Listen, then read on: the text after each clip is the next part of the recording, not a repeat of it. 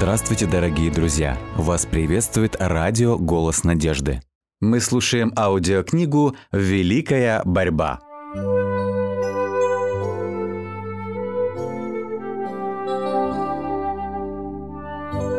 Глава 28. Лицом к лицу с книгой жизни.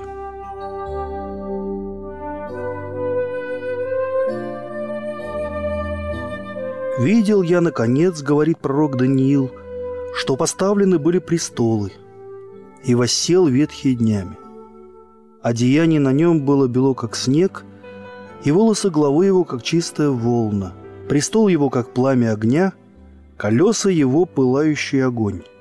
Огненная река выходила и проходила пред ним, судьи сели, и раскрылись книги. Глава 7, стихи 9 и 10. Так пророку был показан великий и торжественный день, когда судья всей земли рассмотрит жизнь и характер людей, чтобы воздать каждому по делам его. Ветхий днями — это Бог Отец.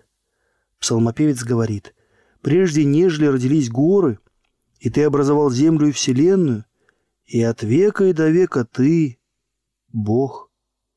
Он источник всего сущего и основатель, и творец всякого закона — должен председательствовать на этом суде. На этом великом суде присутствуют также святые ангелы, как служители и свидетели. Число их тысячи тысяч и тьмы тем. Видел я, вот с облаками небесными шел как бы сын человеческий, дошел до ветхого днями и подведен был к нему. И ему дана власть, слава и царство, чтобы все народы, племена и языки служили ему – Владычество его – владычество вечное, которое не придет. Здесь описано не второе пришествие Христа на землю. Он является к ветхому днями на небе, чтобы получить власть, славу и царство, которое будет дано ему после окончания его посреднического служения. Пророчество указывало именно на это явление, которое должно было произойти в конце 2300 дней в 1844 году, а не на его второе пришествие. В сопровождении святых ангелов наш великий первосвященник входит во святое святых и там предстает перед Богом, чтобы завершить свое посредническое служение за людей, то есть произвести следственный суд и искупить всех тех, кто будет достоин этого. В прообразном служении только те, кто ранее пришел к Богу с исповедью и раскаянием, и чьи грехи через кровь жертвы за грех были образно перенесены во святилище, принимали участие в великом дне очищения так и великий день окончательного искупления и следственного суда будут рассмотрены только дела тех, кто принадлежит к народу Божьему. Суд над нечестивыми – это отдельное событие, которое совершится позднее, ибо время начаться суду с Дома Божия. Если же прежде с нас начнется, то какой конец непокоряющимся Евангелию Божию? Участь людей будет решаться согласно записям в небесных книгах, куда занесены имена и поступки всех. И пророк Даниил говорит, «Судьи сели, и раскрылись книги». Автор книги Откровения, описывая то же событие, добавляет, «И иная книга раскрыта, которая есть книга жизни. И судимы были мертвые по написанному в книгах, сообразно с делами своими». Книга жизни содержит имена всех тех, которые когда-либо служили Богу. И Иисус повелел своим ученикам – радуйтесь тому, что имена ваши написаны на небесах. Павел также говорит о своих верных соработниках, которых имена в книге жизни. Даниил, взирая на время тяжкое, какого не бывало, говорит, что народ Божий будет избавлен. Все, которые найдены, будут записанными в книге. А автор Откровения говорит нам, что только те войдут в крат Божий, имена которых написаны у Агнца в книге жизни. Памятная книга пишется перед Богом, и в нее заносятся дела всех боящихся Господа и чтущих имя Его. Их слова веры, дела любви записаны на небе. Но Емия, ссылаясь на это, говорит, «Помяни меня за это, Боже мой, и не изгладь усердных дел моих, которые я сделал для дома Бога моего». В памятной книге Божьей увековечено всякое праведное дело. Там верно отмечено всякое выдержанное испытание, всякое побежденное зло, всякое ласковое слово. Там отмечен каждый самоотверженный поступок, всякое перенесенное ради Христа боль и страдания. Псалмопевец говорит, «У тебя исчислены мои скитания. Положи слезы мои в сосуд у тебя. Не в книге ли они твоей?» Там также отмечены грехи людей. «Ибо всякое дело Бог приведет на суд, и все тайное, хорошо ли оно или худо. За всякое праздное слово, какое скажут люди, дадут они ответ в день суда». Спаситель говорит, «Ибо от слов своих оправдаешься, и от слов своих осудишься». В этой безошибочной летописи – записаны все тайные намерения и побуждения, ибо Бог осветит скрытое во мраке и обнаружит сердечные намерения. Вот что написано пред лицем моим. «Беззаконие ваше, — говорит Господь, — и вместе беззаконие отцов ваших». Поступки каждого человека рассматриваются Господом и обозначаются как верные или неверные. Против каждого имени в небесных книгах с величайшей точностью записываются всякое праздное слово – каждый эгоистичный поступок, каждая невыполненная обязанность и всякий тайный грех, даже если он скрыт под маской напускного благочестия. Ангел не оставляет без внимания каждое отверженное предостережение или обличение Духа Святого, растраченное попусту время, упущенные возможности, доброе или злое влияние, оказываемое человеком, со всеми вытекающими из этого последствиями. Закон Божий является тем мерилом, по которому будет оцениваться характер людей на суде. Премудрый Соломон говорит «бойся Бога и заповеди Его соблюдай, потому что в этом все для человека, ибо всякое дело Бог приведет на суд». Апостол Иаков наставляет братьев «так говорите и так поступайте, как имеющие быть судимы по закону свободы». Те, кто будут найдены достойными, примут участие в воскресении праведных – Иисус также сказал, «А сподобившиеся достигнуть того века и воскресения из мертвых равны ангелам и суть сыны Божьи, будучи сынами воскресения». И снова он заверяет, «И изыдут творившие добро в воскресении жизни». Умершие праведники воскреснут только после суда, на котором их найдут достойными воскресения жизни. Следовательно, они не будут лично присутствовать на суде, когда будут рассматриваться их дела и решаться их участь. Иисус будет их защитником – он будет ходатайствовать пред Богом за них. А если бы кто согрешил, то мы имеем ходатая пред Отцом Иисуса Христа праведника. Ибо Христос вошел не в рукотворенное святилище, по образу истинного устроено, но в самое небо, чтобы предстать ныне за нас пред лицо Божие. Посему и может всегда спасать приходящих через Него к Богу, будучи всегда жив, чтобы ходатайствовать за них.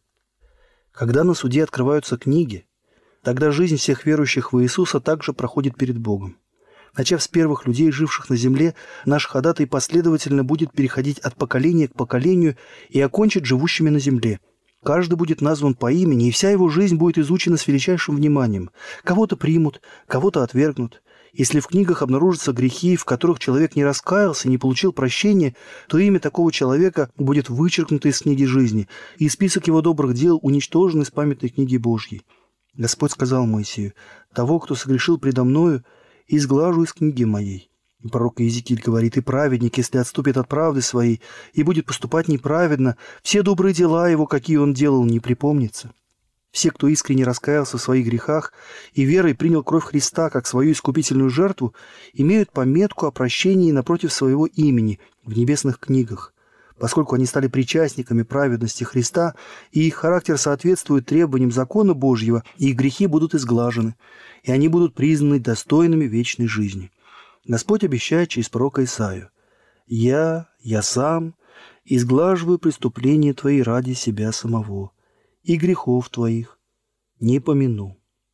Иисус говорит, «Побеждающий облечется в белые одежды, и не изглажу имени его из книги жизни, и исповедую имя Его пред Отцом моим и пред ангелами Его. Всякого, кто исповедует Меня перед людьми, того исповедую я пред Отцом моим Небесным. А кто отречется от Меня пред людьми, отрекусь от того и я пред Отцом моим Небесным». С какой бы тщательностью не рассматривались дела в земных судах, все же они являются только слабым отражением того внимания, с каким на небесном суде перед судьей всей Вселенной изучаются жизни тех, имена которых вносятся в книгу жизни – Божественный ходатай просит за тех, кто победил, веруя в его кровь, чтобы были прощены их преступления, и они вновь могли вернуться в Эдем, и быть увенчанными вместе с Ним, как Его наследники, когда к ним возвратится прежнее владычество. В своих стараниях прельстить и обмануть человечество сатана надеялся расстроить божественный план относительно человека. Но Христос теперь просит, чтобы этот план осуществился, словно грехопадения и не было. Он просит, чтобы его дети не только были полностью прощены и оправданы, но и разделили с ним его славу и обрели право сесть на престоле рядом с ним. В то время как Иисус ходатайствует за принявших его благодать, сатана обвиняет их перед Богом как преступников – Великий совратитель толкал их к неверию, побуждая перестать надеяться на Бога, пренебречь Его любовью и нарушить Его закон. Теперь же он указывает на их жизнь, на их недостатки, на несходство этих людей со Христом, на то, что они опозорили своего Искупителя. Он подчеркивает все грехи, которым он сам же подталкивал их, и предъявляет на них права, как на своих подданных. И Иисус не извиняет их грехов – но указывает на их раскаяние и веру и упрашивает простить их. Он простирает свои пронзенные руки к Отцу и святым ангелам и говорит, «Я знаю их по имени, я начертал их на дланях моих». Жертва Богу дух сокрушенный, сердце сокрушенного и смиренного ты не презришь, Боже. И, обращаясь к обвинителю своего народа, он говорит, «Господь да запретит тебе, сатана, да запретит тебе Господь, избравший Иерусалим, не головня ли он исторгнутая из огня?» Захария 3 глава стих 2. Христос облечет верных своих в собственную праведность, чтобы представить их своему Отцу славную церковью, не имеющей пятна или порока, или чего-либо подобного. Послание в Ефес, 5 глава, стих 27. Их имена внесены в книгу жизни, и о них так написано. «Будут ходить со мной в белых одеждах, ибо они достойны». Книга Откровения, глава 3, стих 4. Таким путем полностью осуществится обетование. Я прощу беззаконие их, и грехов их уже не воспомяну более. В те дни и в то время, говорит Господь, будут искать неправды Израилевой, и не будет ее, и грехов Иуды, и не найдется их, ибо прощу тех, которых оставлю в живых. Иеремия, глава 31, стих 34, глава 50, стих 20. В тот день отрасль Господа явится в красоте и чести, и плод земли в величии и славе – для уцелевших сынов Израиля. Тогда оставшиеся на Сионе и уцелевшие в Иерусалиме будут именоваться святыми, все вписанные в книгу для жития в Иерусалиме. Исайя, глава 4, стихи 2 и 3.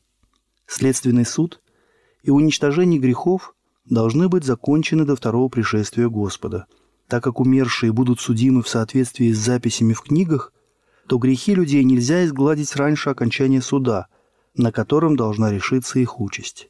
Но апостол Петр ясно говорит, что грехи верующих будут изглажены, когда придут времена отрады от лица Господа, и пошлет Он предназначенного вам Иисуса Христа.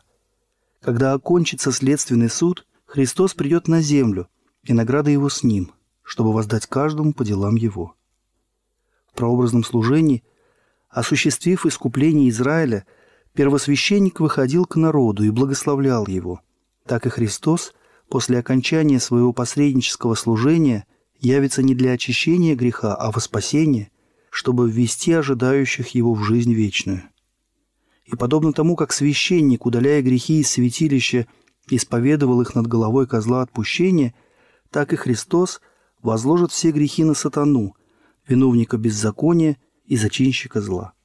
Козел отпущения, на которого образно возлагались грехи Израиля, отсылался в землю непроходимую так и сатана, неся на себе вину за все те грехи, которые он побудил совершить народ Божий, будет обречен в течение тысячи лет пребывать в безжизненной пустыне и, наконец, получит полное наказание за грех в том огне, который уничтожит всех нечестивых. Таким образом, великий план искупления будет завершен искоренением греха и спасением всех тех, кто стремился победить зло. В определенное для суда время, по завершении 2300 дней – то есть в 1844 году начался следственный суд и заглаживание грехов. Все, кто когда-либо считали себя последователями Христа, подвергнутся самому пристальному изучению, и живые, и мертвые должны быть судимы по написанному в книгах, сообразно с делами своими. Грехи, которые люди не изжили, в которых не раскаялись, не будут прощены и останутся в книгах, чтобы свидетельствовать против грешника в день Божий. Человек может совершить злодеяние средь бела дня или во тьме ночной. Оно все равно будет обнажено и открыто перед тем, кто будет судить нас. Ангелы Божьи видят каждый грех и с величайшей точностью отмечают его. Грех можно утаить, отрицать и скрыть от отца, матери, жены, детей или друзей. И возможно, что никто, кроме виновника, никогда не узнает о совершенном зле, но его нельзя скрыть перед небом. Ни мрак темнейшей ночи, ни самое искусное притворство не заслоняют от вечного ни одной мысли. Богу хорошо известен каждый несправедливый поступок и каждое нечистое дело. Его нельзя обмануть благочестивой маской. Он безошибочно определяет нашу сущность. Хитрые, развращенные сердцем, могут легко ввести в заблуждение своих близких. Но Богу известен всякий обман. Ему открыта вся внутренняя жизнь человека. Какая торжественная мысль. День за днем уходит в вечность, но все, что мы совершаем, остается запечатленным в небесных книгах. И уже не вернешь однажды сказанного слова, не изменишь того, что сделано. Ангелы отмечают как добрые, так и злые поступки. Самый могущественный завоеватель не в состоянии вернуть назад хотя бы один прожитый день.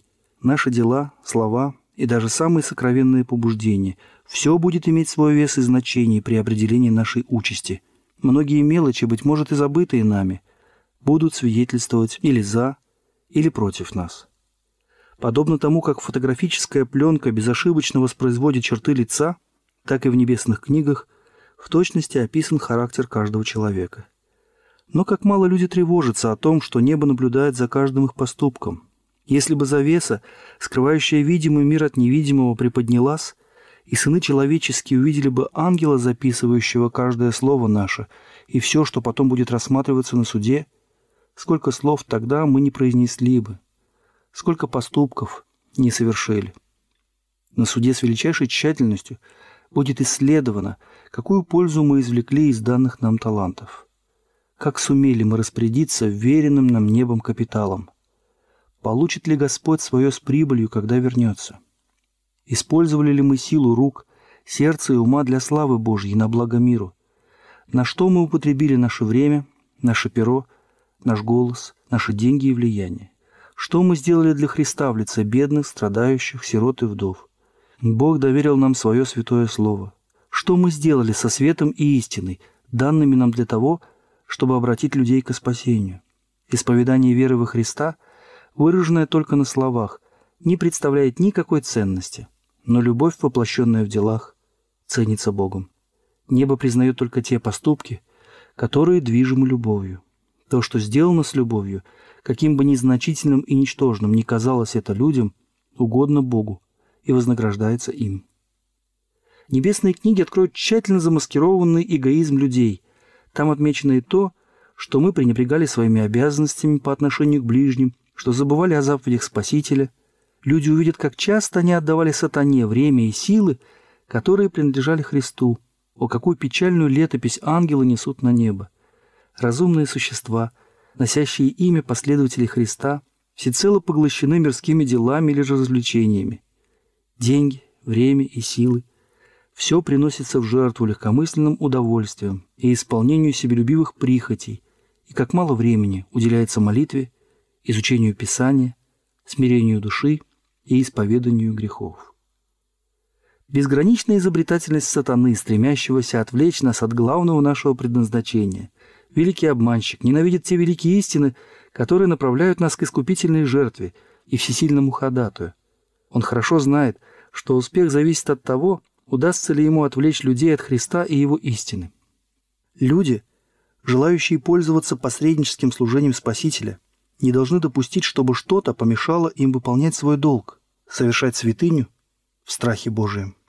Вместо того, чтобы тратить драгоценное время на развлечение, хвостовство или наживу, такие люди посвятят себя серьезному молитвенному изучению слова истины.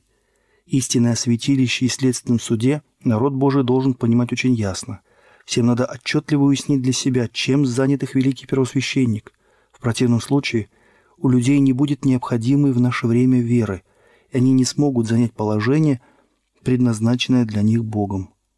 Каждый человек может либо спасти, либо погубить свою душу. Жизнь каждого из нас взвешивается перед Богом. Каждый должен будет встретиться лицом к лицу с великим судьей. Поэтому так важно, чтобы человек почаще размышлял о тех грозных минутах суда, когда небесные книги раскроются, и каждый вместе с Даниилом должен будет получить свой жребий в конце дней. Все, кто получил свет об этих великих истинах, должны и с другими делиться тем, что доверил им Бог. Небесное святилище – центр служения Христа ради спасения человека. То, что здесь происходит, касается каждой души, живущей на земле. Оно открывает весь план искупления, приводя нас к заключительному моменту истории Земли и славной победе праведности над грехом. Поэтому чрезвычайно важно, чтобы все вдумчиво исследовали эти вопросы и были бы в состоянии дать ответ всякому, требующему у нас отчета в нашем уповании. Ходатайство Христа за человека в небесном святилище – такая же неотъемлемая часть плана спасения, как и его смерть на кресте. Своей смертью он начал ту работу, для завершения которой он вознесся на небо после своего воскресения. Мы должны верой войти за завесу, куда предтечью за нас вошел Иисус. Там отражается свет от Голговского креста. Там мы можем глубже понять тайны искупления. Небо уплатило бесконечную цену за спасение человека. Принесенная жертва удовлетворяет абсолютно все требования нарушенного закона Божьего. Иисус открыл дорогу к престолу Отца, и путем посреднического служения все, через веру приходящие к Нему, могут доводить до Бога свои заветные желания. Скрывающий свои преступления не будет иметь успеха, а кто сознается и оставляет их, тот будет помилован. Книга притчи, глава 28, стих 13. Если бы те, кто утаивает и оправдывает свои ошибки, увидели торжество сатаны по этому поводу, его насмешки над Христом и святыми ангелами, тогда они поспешили бы исповедать свои грехи и избавиться от них. Пользуясь слабостями человека, сатана старается завладеть всем его разумом, ибо он знает, что если пороки укоренятся, то победа будет за ним. Поэтому он всегда стремится обманным путем внушить последователям Христа, призывая на помощь все свое искусство обольщения, что они все равно не преодолеют свои слабости. Но Иисус просит за них. Он показывает свои пронзенные руки, указывает на свое израненное тело и говорит тому, кто желает последовать за ним, «Довольно для тебя благодати моей. Возьмите иго мое на себя и научитесь от меня, ибо я кроток и смирен сердцем, и найдете покой душам вашим. Ибо иго мое благо, и бремя мое легко. Поэтому пусть никто не считает свои грехи неисправимыми. Господь дает веру и благодать, чтобы мы избавились от них. Мы живем сегодня в великий день искупления. В прообразном служении, в то время как первосвященник совершал искупление за весь Израиль, все должны были смирять свои души в раскаянии и исповедании грехов перед Богом, чтобы не быть отлученными от общества – Подобным же образом каждый, кто хочет, чтобы его имя было сохранено в книге жизни, должен теперь, в эти немногие оставшиеся дни испытания, смирить свою душу пред Богом, сожалея о своих грехах и искренне раскаиваясь в них. Необходимо глубоко исследовать свое сердце. Легкомыслие и несерьезность, присущие столь многим, называющим себя христианами, должны быть побеждены. Тяжелая борьба ожидает всех, кто желает господствовать над своими греховными влечениями. Работу приготовления каждый должен выполнить сам. Мы не можем спасаться всем коллективом. Благочестие и преданность одного не могут возместить отсутствие этих качеств в другом. Хотя все люди предстанут пред Божьим судом, однако он с такой тщательностью отнесется к разбору дела каждого, как будто никого другого нет на всей земле. Каждый должен быть испытан и найден без пятна и порока или чего-либо подобного. Как торжественно будет завершаться дело искупления? Какие важные вопросы должны быть решены? В настоящее время в небесном святилище идет суд. Он длится уже много лет. Скоро, никто не знает когда, начнут рассматриваться дела живых. И тогда во внушающем трепет присутствии Бога наша жизнь будет подробно изучена. Каждая душа должна понять слова Спасителя. «Смотрите, бодрствуйте, молитесь, ибо не знаете, когда наступит это время. Если же не будешь бодрствовать, то я найду на тебя как тать, и ты не узнаешь, в который час найду на тебя» когда окончится следственный суд, будет решена участь каждого – на жизнь или на смерть. Время испытания окончится незадолго до второго пришествия Христа на облаках небесных. Христос, взирая на это время, говорит «Неправедный пусть еще делает неправду, нечистый пусть еще сквернится, праведный дотворит правду еще, и святой да освящается еще. Се гряду скоро, и возмездие мое со мною, чтобы воздать каждому по делам его. Праведники нечестивые по-прежнему будут жить на земле в смертном теле. Они будут сеять и строить, есть и пить, совершенно не подозревая о том, что в небесном святилище уже вынесен окончательный бесповоротный приговор. Перед потопом, после того, как Ной вошел в ковчег, Господь закрыл за ним дверь ковчега, а нечестивые остались вовне. Но еще в течение семи дней люди, не зная, что их участь предрешена, продолжали вести беспечную, беззаботную жизнь, насмехаясь над предостережениями о надвигающемся суде. Так, говорит Спаситель, будет и пришествие Сына Человеческого. Безмолвно, как крадущийся в полночь вор, придет решающий час, когда определится участь каждого, и грешники навсегда будут лишены предлагавшейся им милости. И так бодрствуйте, чтобы пришед внезапно не нашел вас спящими, как рискуют те, кто, устав бодрствовать, снова погружается в развлечение этого мира. В тот час, когда деловой человек будет занят погоней за наживой, любитель удовольствия будет искать удовлетворение своих желаний, а рабы моды приводить в порядок свой наряд, в тот самый час судья всего мира произнесет приговор. Ты взвешен на весах и найден очень легким.